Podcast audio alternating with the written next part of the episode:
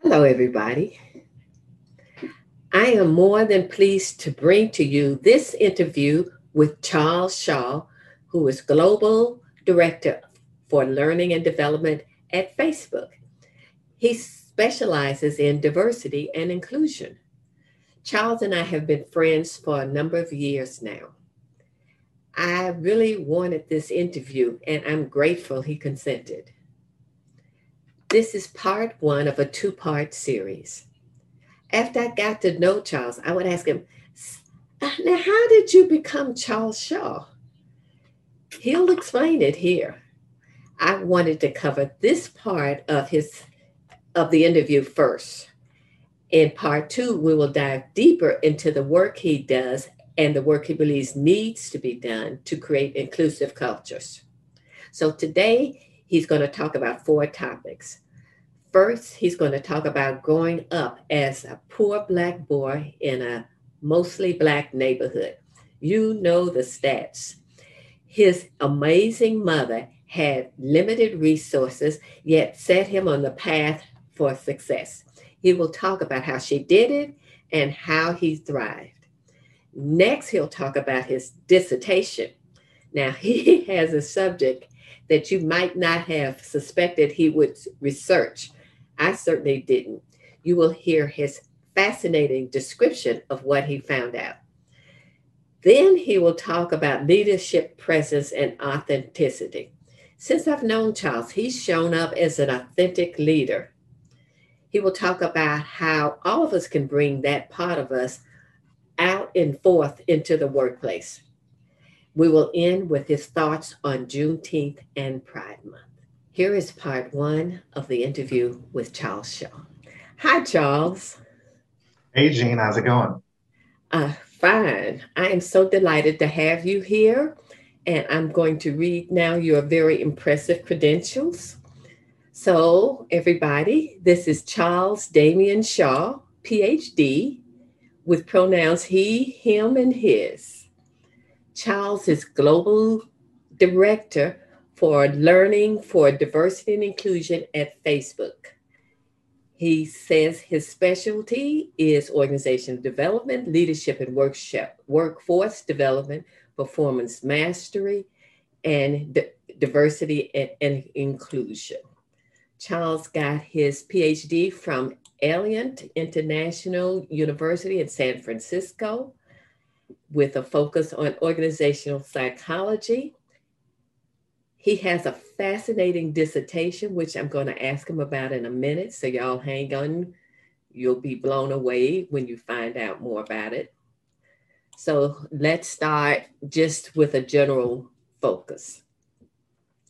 Okay, Charles, I wanted you here excited to have you here because you are the quintis, quintis, I shouldn't choose words I can't say. You are the epitome of leadership in the racial and social justice arena. You're in corporate America in a Fortune 50 company, not even a Fortune 100, Fortune 50, maybe a Fortune 25 company for all I know. And you have emerged as a leader with an impressive title in that setting. So let's trace your journey of how you got here. I know you grew up in Third Ward, Houston. So tell us about Third Ward. Tell us about your childhood and what that was like. Yeah, absolutely. So, Jean, can I first say thank you for inviting me to talk with you today? Um, really looking forward to this conversation, and you are very, very kind. Uh, so, thanks for all that acknowledgement. Yeah, for sure. Um, I am proudly from an area of Houston called Third Ward. And I actually grew up on an area or in an area of Southmore and Dowling. And Third Ward, as many people may not be aware of, is one of a historically Black community. So lots of rich history, lots of prominent figures, and lots of people are just, as we know, from the, the Third Ward in Houston, Texas area. And so from elementary school all the way to high school, um, I grew up in that area and I'm particularly proud of that. When I think about that upbringing, it was, it's humbling, honestly, to think about. Um, I grew up in a single parent home. my mother like worked every single day to ensure that we were provided for and she would literally um, schedule time for uh, my siblings and i to engage in the community like super structured like she let us you know uh, have fun with our friends but what stood out to me was how thoughtful she was about who i engaged with where um, how I engage and the types of activities that I, I was involved with um, at a very young age, which included gymnastics, track, baseball, basketball. We used to do a, a game back in the day called kickball, which was like super oh, fun in the like in the community. You may be familiar with that, but yeah, those those are my fondest memories of growing up in Third Ward and like going to a school called Turner Elementary, which I understand is no longer around but also being a, a graduate of Jack Yates High School, which is which is a historically uh, black high school in the in the Houston, Texas area. So those are some of the memories that stand out to me in terms of being from Third Ward and more specifically Houston. Turner, is that corner of Southmore and whatever that side street is? Is that on Southmore? No, it's not on Southmore. It's further deep, um, like by St. Mary's. There's like a church and a school. Right. Like, and I can't think of the the the street that it's on. Like, it's it's it's slipping me currently, but it's not Southmore. Okay, yeah, I was getting it confused with the Lockhart because that's where my sister used to teach. Yes, another school. Yeah, another school. Yeah, exactly. Okay, so your mother was structured, and do you think that that early structure has affected how you developed? Oh, no doubt.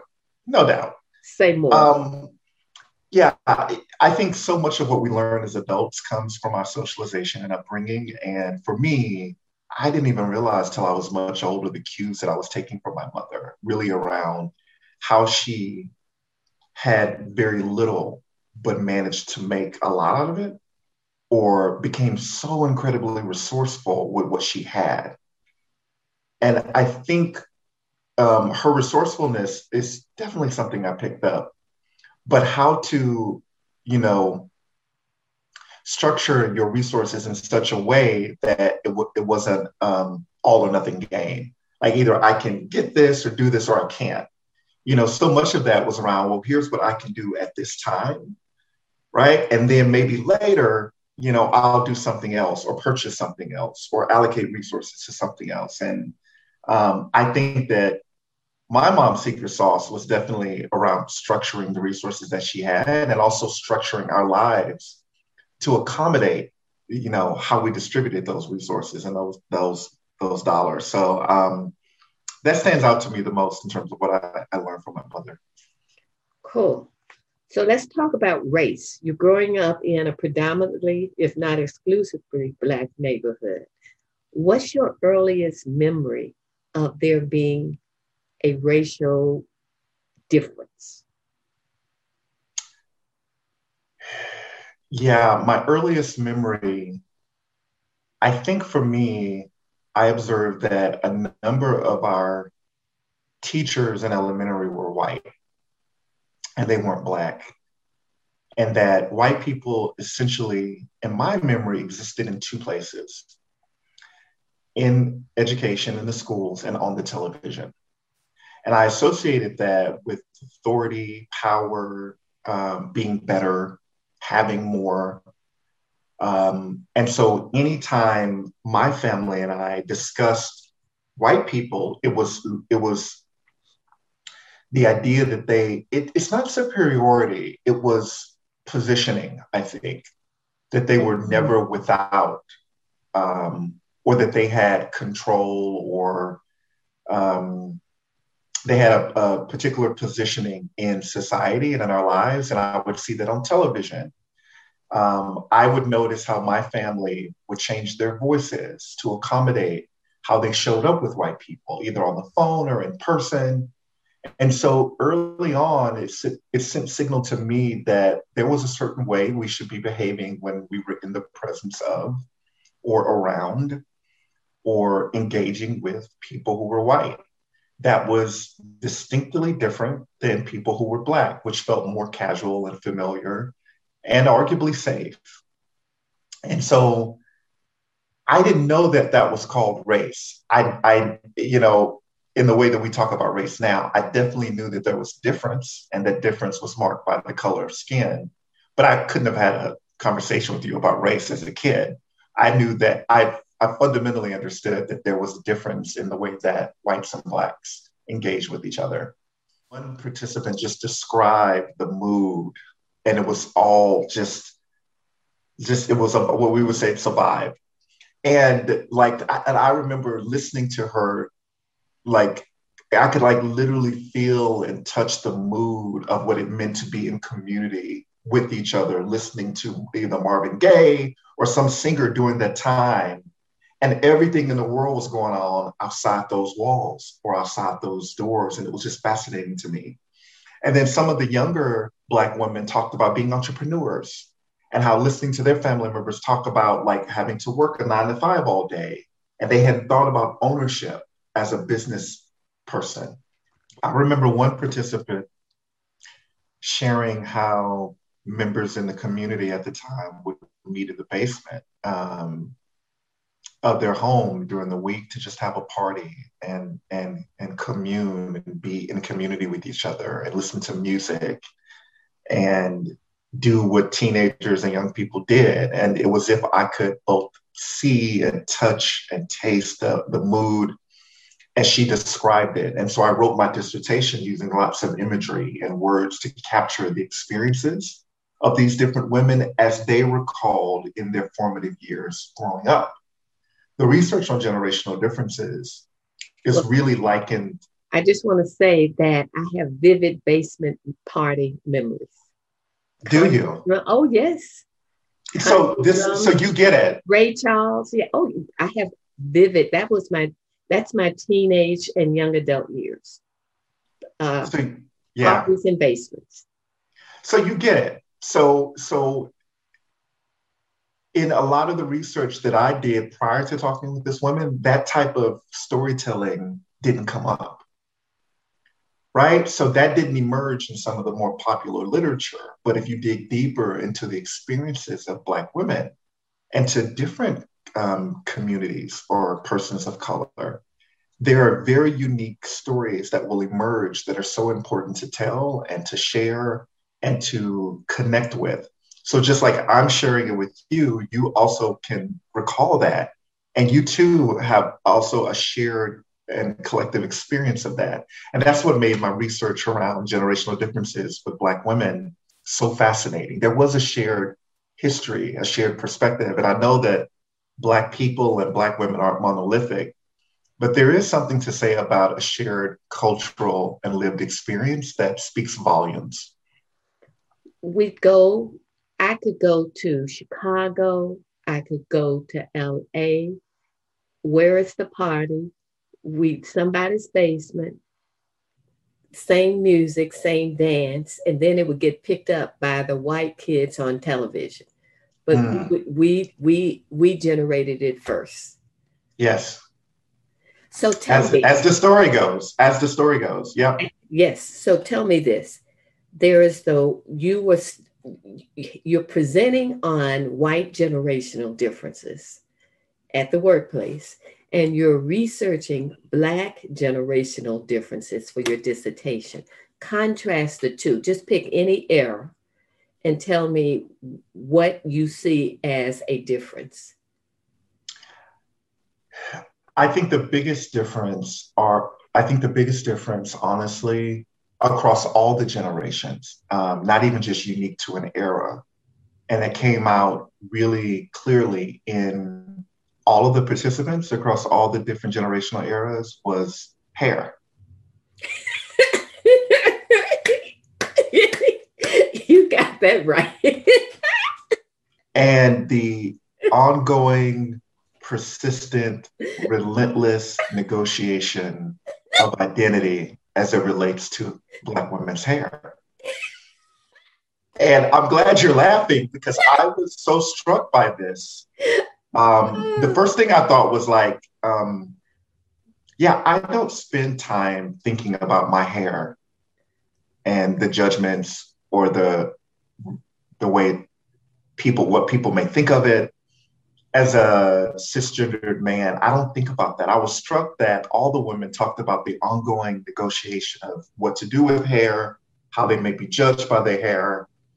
Uh, one one of my participants called out uh, being in a board meeting or some meeting where a woman made a comment about her hair being different than last week and how it had gone on had underwent a radical transformation over the weekend. Like I don't know if it grew in length or something, but but she was shocked and I think embarrassed by that public um, recognition of her hair by someone who wasn't black.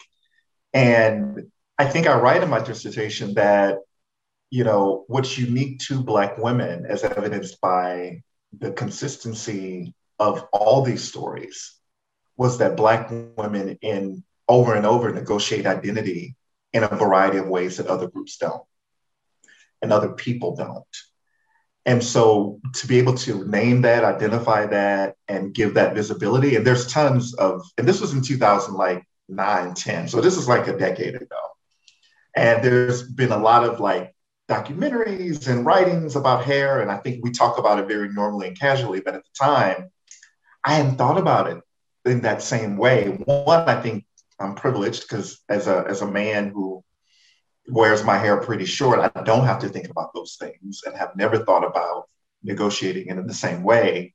Um, but also the angst that I think that Black women carry around sometimes with respect to their hair on, on one side, and then the pride that's felt by hair on the other side. So just an interesting, interesting insight for me. And you know, I listened to my my my my colleagues who are black women and this whole thing about like don't touch my hair like from solange knowles beyonce's sister is a very real thing.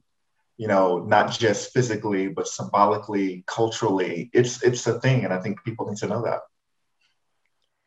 Okay so let's take this to the workplace because mm. i personally have spent an enormous amount of time on my hair. So I have hair story, but every woman, black woman I know has a hair story. All, yes, and all my participants had a hair story, all of them. So I want to ask you for the workplace, for whites now hearing this, what should they do or not do about what are do's and don'ts around Black women's hair? It's a, it's a great question. I don't, I think the, the first do um, uh, is get educated. I'm always going to say that. Do a little research, right? I mean, I can I can likely, if I like really think about it, rattle off a do or don't list. I'm probably not the the, the expert in this area, but what I will say is like get do a little research, like Google, YouTube, there's a documentary produced by Chris Rock on hair. Just educate yourself to better understand the cultural context of Black women's hair. And for I think if you're a woman um, and you're not Black, I think you may have some of the same challenges and dynamics. Um, but I think when you overlay the, the, the context of being Black um, with it, I think it takes on um, a different meaning. So that's the first thing that I would tell people who are like wanting to better understand the historical context and the weight attached to hair for Black women. I think in the in the workplace, um, there are the usual suspects around touching hair, inquiring into hair that I think that many people who aren't Black and often white people feel very comfortable like inquiring around around hair. And I think sometimes it's particularly well intended. I think the question is, what's what's driving that curiosity? What, you know, particularly in the workplace. And what's what can often be a very um, intended to be a harmless gesture of acknowledgement or a compliment or curiosity can often turn into um, something landing really, really wrong that that really lands wrong on Black women in terms of the the the, the gumption to either inquire, touch, get curious about publicly that you may not do with your other colleagues, right? And so I don't see I t- literally don't see a lot of people asking uh, men, "Oh, like your hair is. I mean, can I touch your hair? Can I touch your fade?" Right. Like what? You know. So I think there's something to that that requires a little bit more interrogation. Okay, so I'm surmising you're saying stay away unless you have enough familiarity or permission or something. Absolutely, particularly where you don't have relationships with Black women don't do it. Just yeah, don't do it. Educate yourself. And even the women that you do know, don't assume that they're comfortable with it either, just because you do have relationship. You know, again, I think the greater you can establish some trust, I would say err on the side of caution. Um, and that's just historical context and like as you would treat any culture. But in this particular um, instance, uh, do a little research on Black women and hair. Read my dissertation. read your dissertation. I'll put that in the notes. Okay, so you have told me that people comment that you're a different thinker. Yeah. And you've also commented on me about leadership presence. Mm. And and the two thing parallel to me. So talk about there are a lot of people who are torn with it in the workplace, wanting to conform, wanting to fit in. But fitting in is contradictory with being a different thinker. Fitting in doesn't necessarily mean having presence because most people don't. Mm-hmm. So, talk about how you see what it means to you to be called a different thinker. What does it mean to you to have leadership presence? Yeah, those are great questions. I, I think that this is the role of really powerful educators is to draw out what's unique and powerful about any student or learner that comes through their class or in their presence. And so I knew uh, you know, in school, early on in work, that the way that I think about things, I, I struggle to explain an idea. Like I, I, I used to struggle with it. I, I knew that I, I had lots of thoughts around it, but I couldn't articulate it in a way that my colleagues or boss or peers would understand. Until a professor in grad school, I was explaining to him my experience going to a historically black college and being on the debate team and how successful I was and how successful the team was. And he just asked me, why were you so successful in debate and the work that you did? I said, well, because I can take a theme, break the theme down, come up with clear points on the themes. He said, yeah, and that's how you write papers. That's how you do research. Like you got you got really curious on the theme or the topic area and then you start formulating some hypotheses as to either prove or disprove its validity or truth. And I thought, that's what I'm doing. Like, wait, like this is like, like he said it way better than I could say it, but I didn't have the language to communicate what I was doing. But I knew I approached my thinking style approached like big things categorically. Under those there are sub themes that need to be organized in a way to make meaning. And I and I didn't know how to articulate that. And so when I'm faced with a problem, whether in business, at work, working with teams or leaders or managers, I'm really listening for themes categorically. I'm listening for connections that are both obvious and not so obvious. I'm looking and listening for tensions um, that may exist between subcategories or themes. And I, I literally approach my work that way. Like how should we be thinking about this problem? Right? How should we be thinking about what makes it true or not true? But most importantly, why is, why is this even worthy for converse, conversation or to solve? And that's where I, I think about tensions. So the how should we be thinking about this from a leadership perspective is how can we show up in the places that we work and really articulate for other people how we're thinking about a problem, how we've thought about it, um, and it doesn't have to be perfectly packaged, but you, I think you can draw out how you personally think about the issue that you're confronted with and what may be the connections, whether large or small. And being able to share that and have other people build on it. And I think that's what leadership presence is that you have the courage to share an idea or the way you're thinking about something and have other people latch onto that idea and then share how they're thinking about it to either refine it, grow it, um, or jointly problem solve it. Um, and I think that's how I've been, you know, been thinking about leadership presence. And if I'm in a meeting or working with a team or working with leaders, sometimes you put an idea out there, not fully formed or fully baked, but that can become infectious and other people need okay. some trigger. I just want to unpack because you're saying a whole bunch of stuff. So I want to unpack what you just said, okay? Sure. Okay.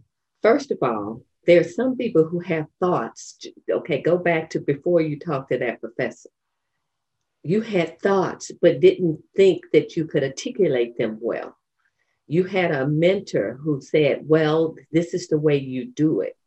What would you say to the person, to the you? I know a ton of yous out there who have thoughts, but they're censoring their thoughts because they're thinking, I can't say it right and I don't know how to say it and blah, blah, blah. What do you say to that person? I say get your thoughts out there, right? Start like practicing or experimenting with just articulating your thoughts in a safe space or with people who can support you. Because I, I think that sometimes we try to be really linear with our thinking, or we want when it comes out to be perfectly packaged and making sense. And I don't think creativity and innovation thrives that way. I think just getting it out for other people to hear um, and making it visible or heard by the right people or the people that you're working with, um, that collective exchange can shape the idea. So that's the first thing I would say. Let's get it out. Like, let's get the ideas out. And okay, you use the word half baked. Mm. Are you telling people who want to have a presence, want to be heard, that it's okay to surface half baked ideas. Is that what you're saying? Yes. Because I think that if it's fully baked, then where room does someone else have or do you have to make it better? And I mean, I think that's the spirit of experimentation and creativity and innovation. That by the time other people weigh in or you share your half baked or not fully formed idea, you give it the opportunity to be refined and grown over time and improved over time. Okay, so hang on. I know people who, if they surface an idea and someone contradicts it or changes it, they feel slighted and, and put down as though they had done something wrong. What would you say to that person? I'm sure you know people like that too. oh, yeah, for sure cannot stand for anybody to comment because they feel personally humiliated if their idea is not taken fully exactly as they presented it. So, what do you say to that person? To that person, I would say distinguish the idea from the person. Right? I don't view a disagreement on my idea as a personal attack of me or an indictment of my worth or value. I think in the spirit of improving an idea or a project or an initiative, you need other people to disagree with you, to challenge the idea in the spirit of improving it or making, making it better or testing the idea with another way to think about it. And their way of thinking about it is, is informed by their experience, their background, their perspective. And I, my view is that we need to be open to that because that's how we all get better. So but I would just that mean I'm stupid. Doesn't that mean I don't know? Doesn't that mean something bad about me? No, it doesn't. It doesn't mean anything about you other than you're courageous enough to share your idea in a public space with the hope and intention of making it better. It is not an indictment of you and your value and your worth. And I really want people to separate those two things. And to be fully fair and to be fully transparent, I used to be one of those people. Like, you disagree with my idea, I was shut down. And then I would withhold all of my ideas moving forward because I actually took it as a personal attack. I no longer do that, and I haven't done that in years. But I, but I get it. because sometimes it takes people a long time to even muster up the gumption to even share. And once they share, um, their idea may be met with debate or disagreement. I think that's okay. Like the swelling will go, go down in the morning. That initial shock to the system can often happen, but it shouldn't. It shouldn't um, cause you to withhold future ideas to make um, something better. So I would really offer up that advice. And moving through life, people will disagree with you and disagree with how you think and your perspective. That's that's how life works. All right. I didn't know we were going to get this out of it, but I am delighted. Okay, so let's shift to L&D and D&I.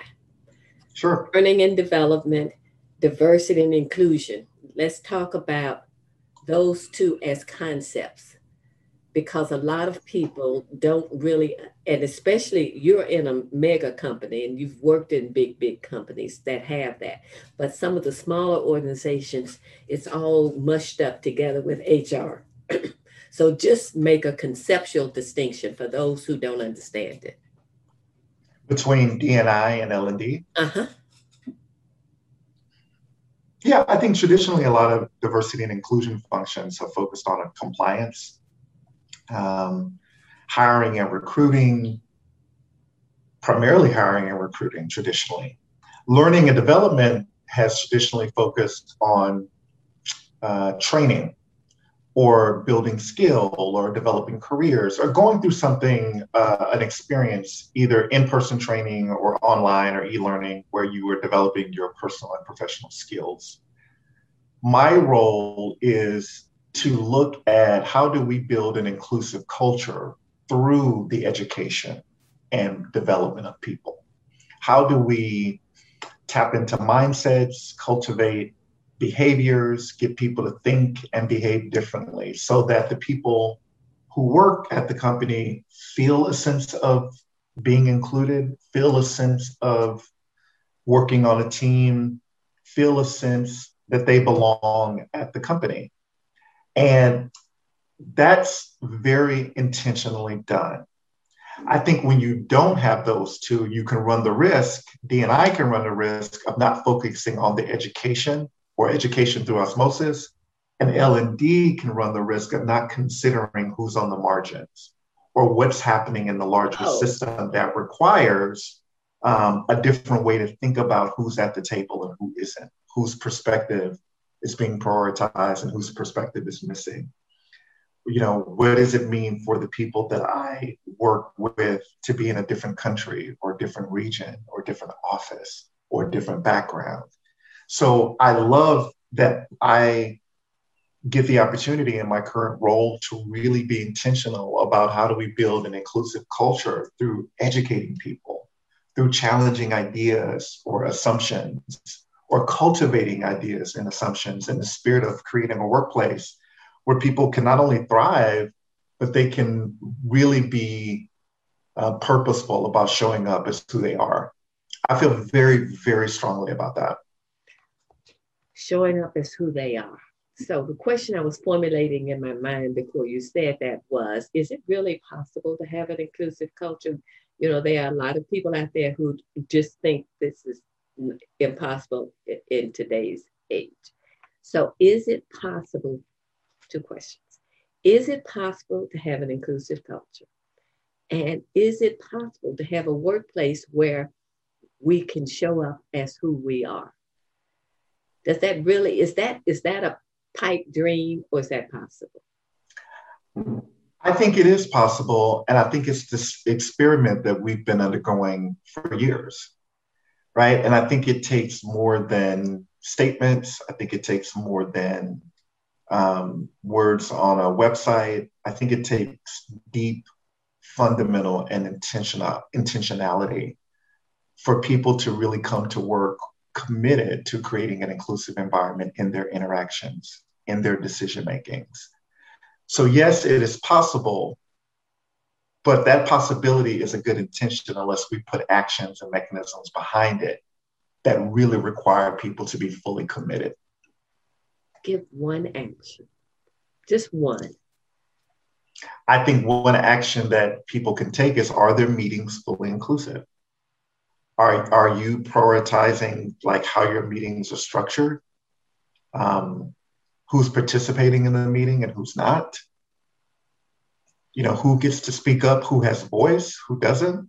Well, if she doesn't want to speak up, that's her problem. The uh, floor is open. So how do you respond to that? Well, yeah, I would say, well, what's preventing her from speaking up?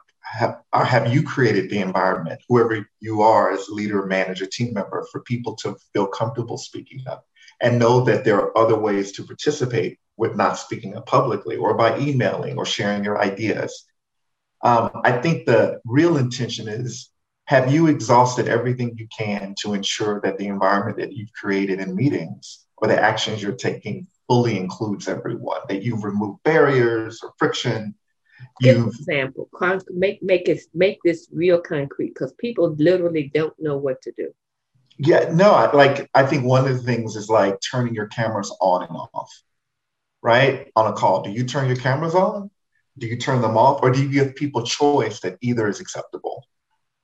right? So do you send out as a part of the agenda, it's your choice to turn your cameras on or off. We acknowledge that both are legitimate and valid ways of engaging. We want to hear from you, but we also want to honor your choice. I think that one is the one I've been seeing most often is around cameras on and off. In Zoom meetings, you're talking In Zoom meetings, absolutely.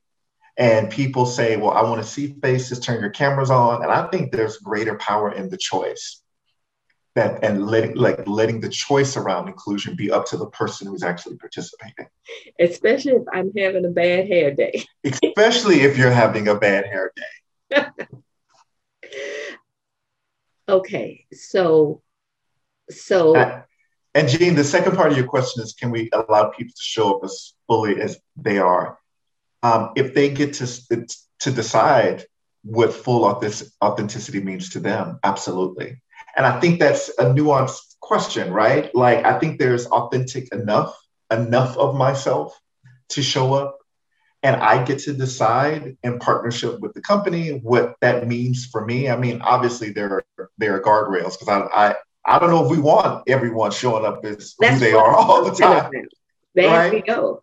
In a way, yeah, I think, but I think the spirit of that is in a way that's productive and healthy for the organization and for the people that you work with right? And if it doesn't produce unnecessary friction um, for you to leave parts of yourself outside of the outside of the, the workplace. I mean, I think we want people to feel engaged, happy, um, supported, and if that means that you need to show up um, in, as your most authentic self, absolutely. And if that's healthy and productive for the people that you work with, um, and is in, in alignment with the values of the organization, absolutely. I think that's healthy and we should be aspiring to that. So if my authentic self wants to lay your behind out because I don't like what you said, what's wrong with that? Lay your behind out as in like disagree like disagreement or oh, yes, disagreement yeah, uh, I, well, oh, I'd cursing them out. Let's let's just take it to an extreme. I'm trying to get where the guardrails. If I'm authentically wanting to curse you out, what's wrong with that? Well, I, I think that's. I think there are behaviors that are acceptable and not acceptable with regard to how we engage with each other, and a minimum requirement is respect if your authentic self requires disrespecting a colleague, then I think that's below the line and shouldn't be acceptable. Okay. Remember, in the spirit of being respected, in, in the spirit of being productive, being respected, um, behaving and engaging in a way that moves us forward, that's acceptable. But if we're cursing people out or engaging in behavior we think it's uh, not acceptable or unacceptable or not productive, I don't see a space for that. Okay, so I'm talking with someone literally last week who was explaining that some people just need to be told off because they're racist, sexist, and wrong. What would you say to that person? Hmm. Yeah, I don't think it's that cut and dry, right? I don't think it's that simple just to tell people off. Um,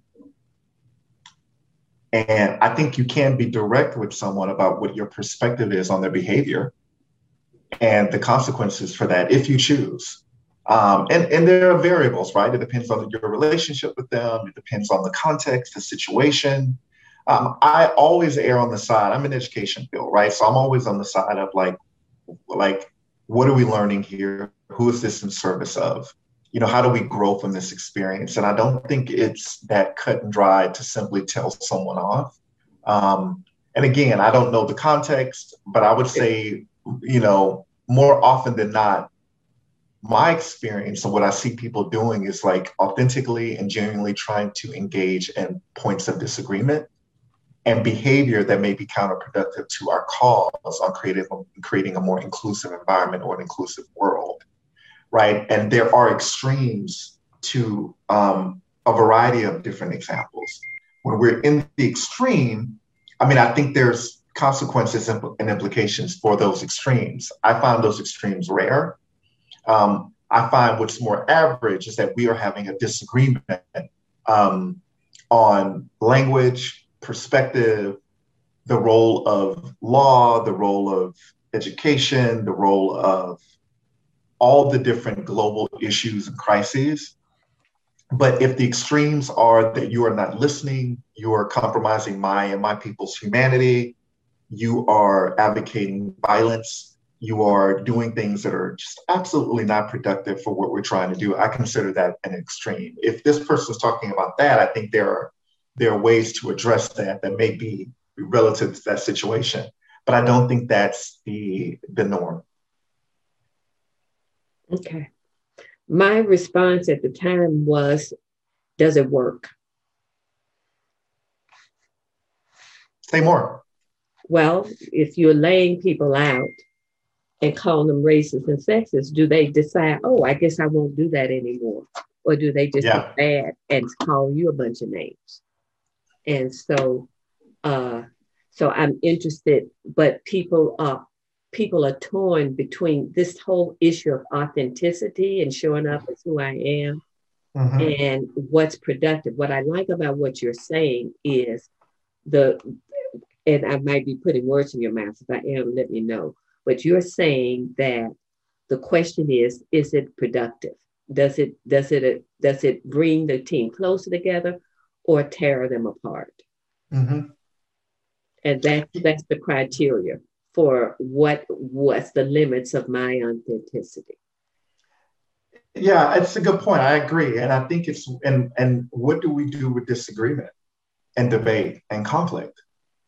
Right? What if like if you're willing to engage with me at a point of disagreement or conflict um, in a respectful way, I think that's above the line. I think that's fair if that disagreement or point of departure of ideas leads to extreme behaviors like name calling and all that other stuff, um, I think that's an extreme. That means that something is broken in our rules of engagement for how we disagree. Mm. And if that then becomes the issue, that moves into an extreme. Now we're now that's not safe. That's feeling like weird and and not particularly productive. And we have to make different decisions when we are in that extreme. Do I disengage with the person? Do I remove myself? Is there an escalation to something more, you know, consequential? I don't know. I think there are different uh, decision points, but I'm solving for what I find in my experience. On average, people are more than willing to debate, engage in a more productive conversation. And then there are extremes, and those people, you know, who for if that's their decision to engage in that behavior, require a different type of um, engagement. Okay, so let's. I want to start wrapping it up. So my question is, you uh, described yourself as a, a black male. Mm-hmm. You're in a position with learning and development and D&I. What is it that some white people know, but most don't in the workplace. If you had to give, if you had to describe something that white people who say, I want to learn, what is it that you think they need to learn? That's a really good question. And I'm, we're going to talk about white people, but I only want to caveat that it could potentially be people from all different backgrounds, but there is a very distinct and particular dynamic with whites um, relative to Blacks and arguably other cultures, which is historical context on why Black people, um, Asian people of Asian descent, Indigenous people um, got here today, right? The historical context of these histories that are both steeped in harm, atrocity, um, um, unjust legislation, laws, uh, treatment that have made the way for the types of conversations that we're having today that have, in a number of ways, produced a nuance and of experience and understanding and an inconsistency of understanding by whites that often make it very difficult to comprehend these issues, to engage with Blacks, to engage with um, Asian employees or Asian people or Indigenous people or Latinx people that, uh, that are often taken for granted. Right? So, one example is the hair conversation. Yeah. Why, why, if you, why, I see white people genuinely and authentically admiring Black women's hair in their mind. And asking to touch it is void of the historical context, is why that might be problematic around physical space, around identity, around the casual nature of even asking a Black woman about her hair and being able to physically make contact with it. Why make that? Why might that be problematic? And ownership like, of my body. And ownership of, a body. And pr- like, why might that be problematic given the historical context? Right. And that I think when people start to educate themselves a little more about these experiences, you're like, more often than not, that informs a different way of engagement, of building relationships, of having friends and family members that if you didn't have it, wouldn't produce the same outcome or the same relationship. So that's what I think that white people in particular could benefit from that I see most as a point of education and um, either lack of understanding or less familiarity or proximity to um, that I think that's to me is it's so clear to me. I'm going, yeah, I, I can tell this person either doesn't have that context or doesn't have those relationships. I can tell this person doesn't have that context or have that relationships. Okay, let me let me just think about on that phrase. What you're saying is, let me paraphrase this my way, and you tell me if I'm on target or not for what you're saying if I'm having an unease with a person of color, I need to inquire into history as to the source of that unease rather than inquiring into what I did wrong or why that person is so sensitive or anything. Uh, would you I, go that far? am I taking beyond what you're saying? No, I don't think it's that simple or that black and white. I think you need to identify what's causing you um, dis-ease. I think because they acting that... crazy. Again? Because the other person is acting all weird. That's why I'm uneasy. Yeah.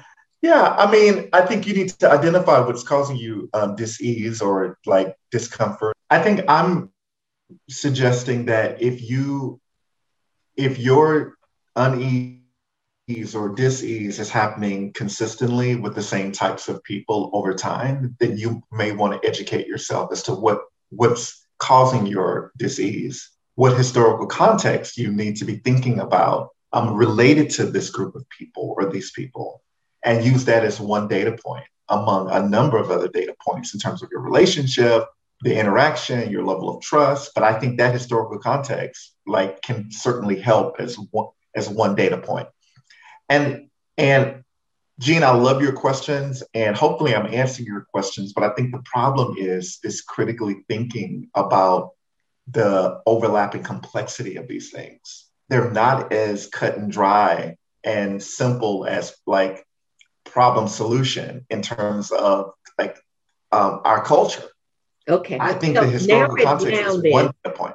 Yeah. So narrow it down, Charles, because people are going to hear this, and if they hear, "Oh, it's very complex," and you have to think of things, they're not they're not going to get any guidance. They're not going to know what to do.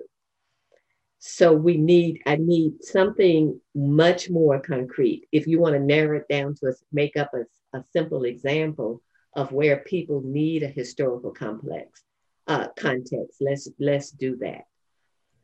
Mm.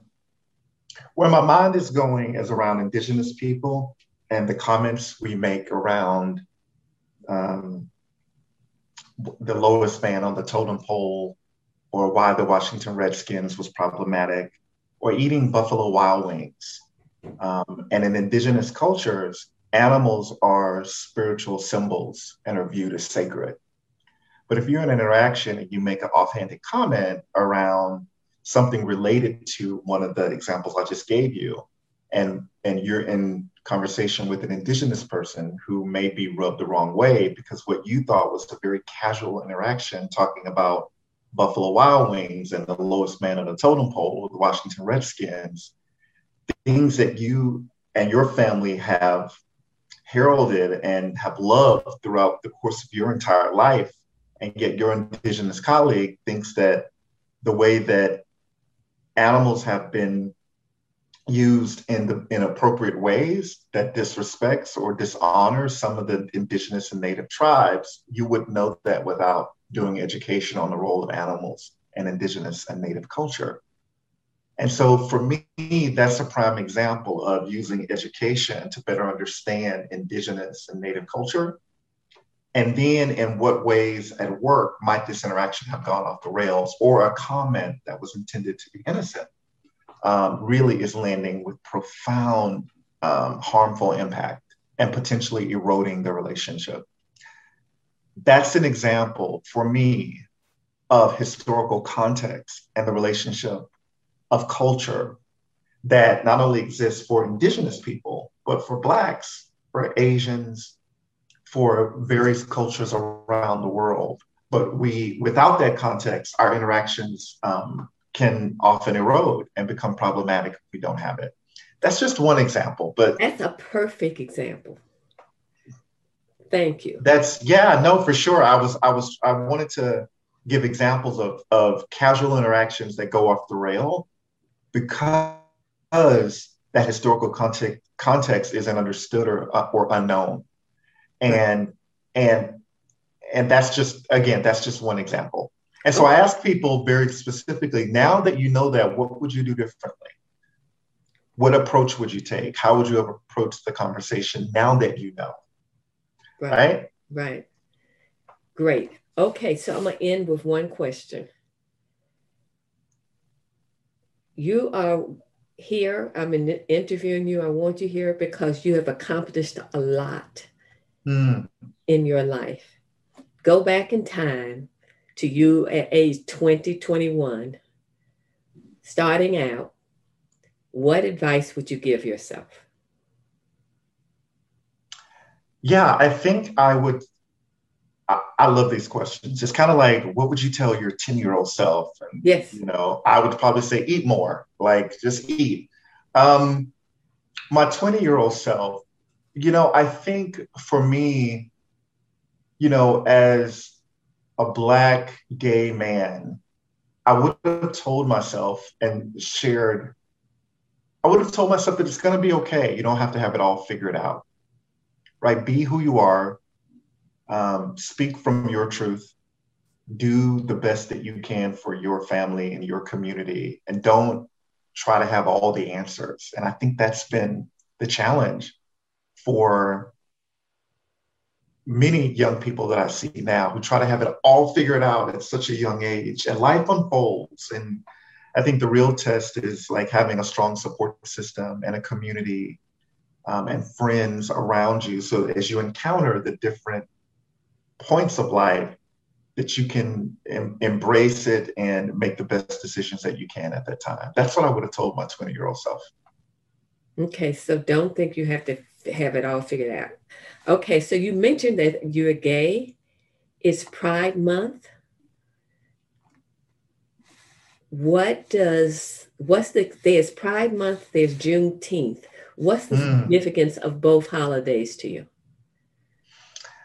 Well, Juneteenth has been celebrated in Texas for years, and I'm so glad it's now a federally recognized holiday. It's around liberation, jubilee, and emancipation, and as equal as um, as as much as we celebrate the atrocity, we need to celebrate the emancipation and the freedom that comes along with what this holiday means. I think Pride Month is a public recognition of members of the LGBTQ plus community um, being visible, living, thriving, and celebrating the different aspects of their identity. At the intersection of Juneteenth and Pride is the recognition of LGBTQ plus people of color and Black people who sit at those intersections, living authentically and as wonderfully as they know how. Um, and for other people to see them living these incredibly glorious lives. Um, and I think that's the significance of both Pride and Juneteenth um, that I'm particularly excited about. I wore my I wore my shirt today um, to acknowledge these intersections and what it means for me, um, who I am, and also the work that I'm doing. Well, that sounds like a segue into a part two. So let's do it. okay. Uh, so thank you, Charles. I'm delighted to have you here. And uh, thank you for a most provocative and informative interview that took us places I had not anticipated. Well, thank you for the opportunity. Um, I've thoroughly enjoyed our conversation, and I hope to people who are viewing this, they take away a few things um, that'll help them along their journey. Okay. Hello again. Hope you enjoyed that as much as I did. Here's what I got from the interview with Charles.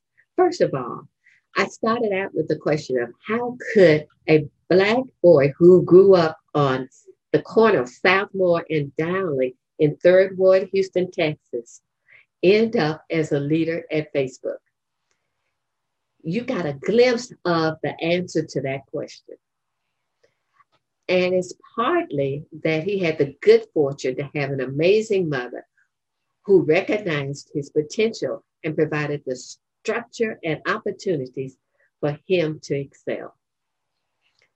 So at a young age, younger than a lot of people, child learned he had gifts and how to use those gifts and how to have the determination to succeed. Second is the hair thing from his dissertation. For those of you who want to understand why this is such a big deal, check out Chris Rock's documentary on hair. The main thing is that I wanted is for you to see a gay black man talking about authenticity and leadership presence. Right now, we have members of Pathfinders, coaching clients, personal friends, all asking, can I really show up as myself at my current job? As Charles explains, yes, you can, but you have to work at it and it doesn't just come to you. We will all falter, we will all be corrected. So if we can learn from that and keep going, then that will make all the difference. Charles has gifts and he got off to a great start. He put time into who he is today. He's worked hard. Thank you for listening. See you next week. And if you enjoyed this and enjoyed the blogs, please subscribe and post in the comments. I would love to hear from you. Thank you. See you next week.